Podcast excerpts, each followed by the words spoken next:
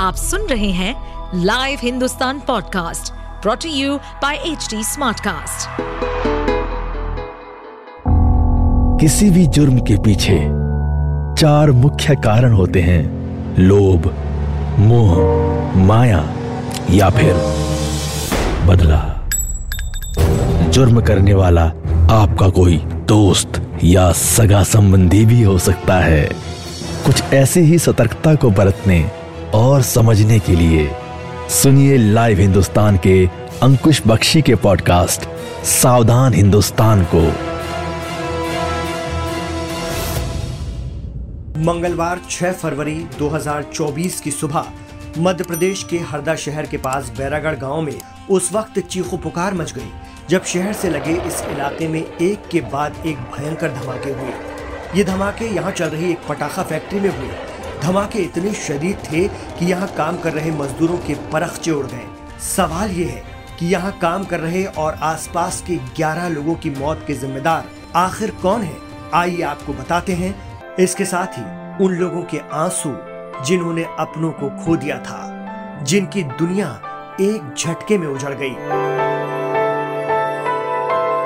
कान तो पूरा जल गया अंदर अंदर पूरा जल गया, कहीं नहीं ढांचा खड़ा है बस। अब देखते हैं तो क्या है स्थिति। पूरी तरह तबाह हो गया उससे तीस तीस लाख का मकान बना हुआ था क्या करें वो जान मकान बना तो उसको पच्चीस साल से रहवास है हमारा यहाँ पे। वहाँ छह भैंसे जल गई दो गाय जल गई। सब वो तो पूरे रोड पे है चड्डी भी नहीं बची हमारे पास तो क्या बताएँ सर जी एक चड्डी भी पहनने के लिए नहीं है फ़िलहाल तो। हालात ये है कि राख बन चुकी पटाखा फैक्ट्री के आसपास लोग अब भी अपनों की लाशों या निशानियों को खोज रहे हैं। हादसे के बाद एक बदहवास हो चुकी बुज़ुर्ग महिला ने बताया कि उसके बेटा बहू और पोते पोती सब शांत हो गए। मेरा बड़ा छोरा और बड़ी बहू और चार बच्चे एक छोरा तीन चोरी है। मैं स्कूल गए थे गए बड़े चोरी है तीन जो बड़ी है, एक छोरा तीन लड़की है मेरे छोरा की।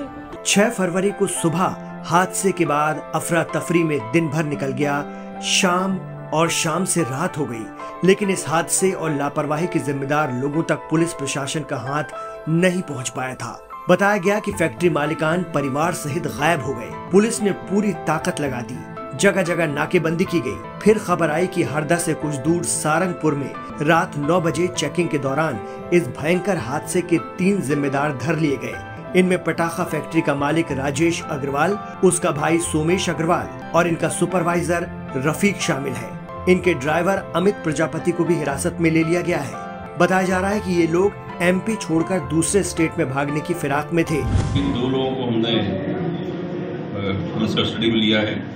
जो कि इनके नाम से वो वहाँ दुकान संचालन था। सोमेश अग्रवाल और राजेश अग्रवाल। कहाँ से गिरफ़्तार? सारंगपुर से इनको कस्टडी में लिया। किन किन धाराओं में सर मामला दर्ज किया गया है? अपराध क्रमांक बयालीस बड़े चौबीस धारा तीन सौ चार तीन सौ आठ चौंतीस आईपीसी और धारा तीन विस्फोटक अधिनियम उन्नीस सौ आठ। सर रासुका जैसी कार्रवाई अभी अभी नहीं। मीडिया रिपोर्ट्स के मुताबिक फैक्ट्री मालिक आरोपी दो भाइयों, राजेश और सोमेश अग्रवाल ने पटाखा फैक्ट्री के गोदाम में परमिशन से कई गुना ज़्यादा बारूद का स्टॉक कर रखा था। कंपनी को 15 किलो पाउडर की क्षमता स्टोरेज का लाइसेंस था। सरकारी कागजों पर लाइसेंस सस्पेंड था। इसके बाद भी काम बराबर चलता रहा। जी हाँ फैक्ट्री का लाइसेंस सस्पेंड था। पटाखों के स्टोरेज के दो लाइसेंस राज्य सरकार से मिले थे।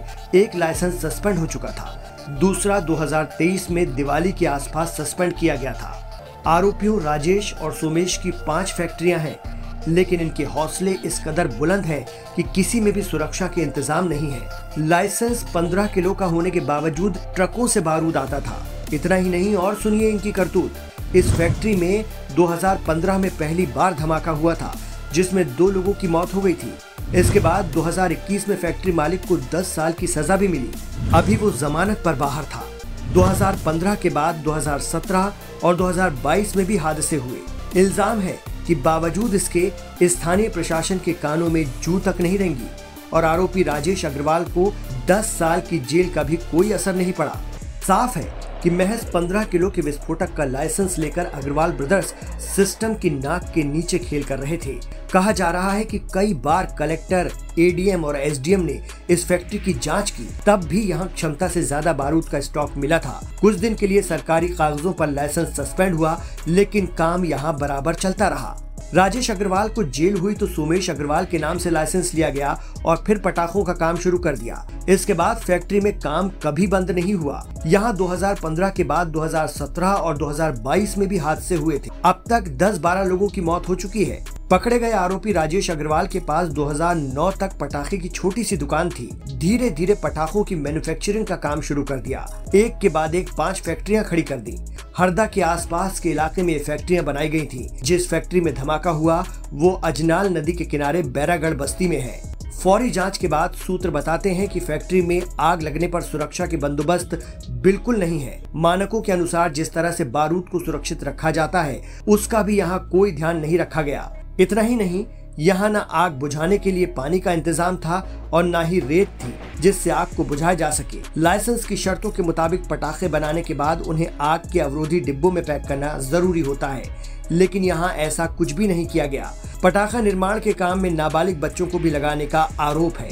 बड़ा सवाल यही है कि आरोपियों में पहले भी हुए मामलों के बाद इतनी हिम्मत कहाँ से आई कि वो बदस्तूर बारूद का ढेर लेकर बीच बस्ती में बैठे रहे? लोग पूछ रहे हैं कि क्या इन पर एनएसए यानी राष्ट्रीय सुरक्षा कानून, लगाया जाएगा? आप सुन रहे थे सावधान हिंदुस्तान। ऐसे और एपिसोड सुनने के लिए लॉग इन करें www.htsmartcast.com पर। साथ ही आप पॉडकास्ट से जुड़े सभी अपडेट्स जानने के लिए हमें फॉलो कर सकते हैं। फेसबुक इंस्टाग्राम यूट्यूब लिंक्डइन और ट्विटर पर। सुनिए और सतर्क रहिए। इस पॉडकास्ट पर अपडेटेड रहने के लिए हमें फॉलो करें एट एच डी हम सारे मेजर सोशल मीडिया प्लेटफॉर्म पर मौजूद हैं। और और ऐसे पॉडकास्ट सुनने के लिए log on to W W W dot H D smart cast dot com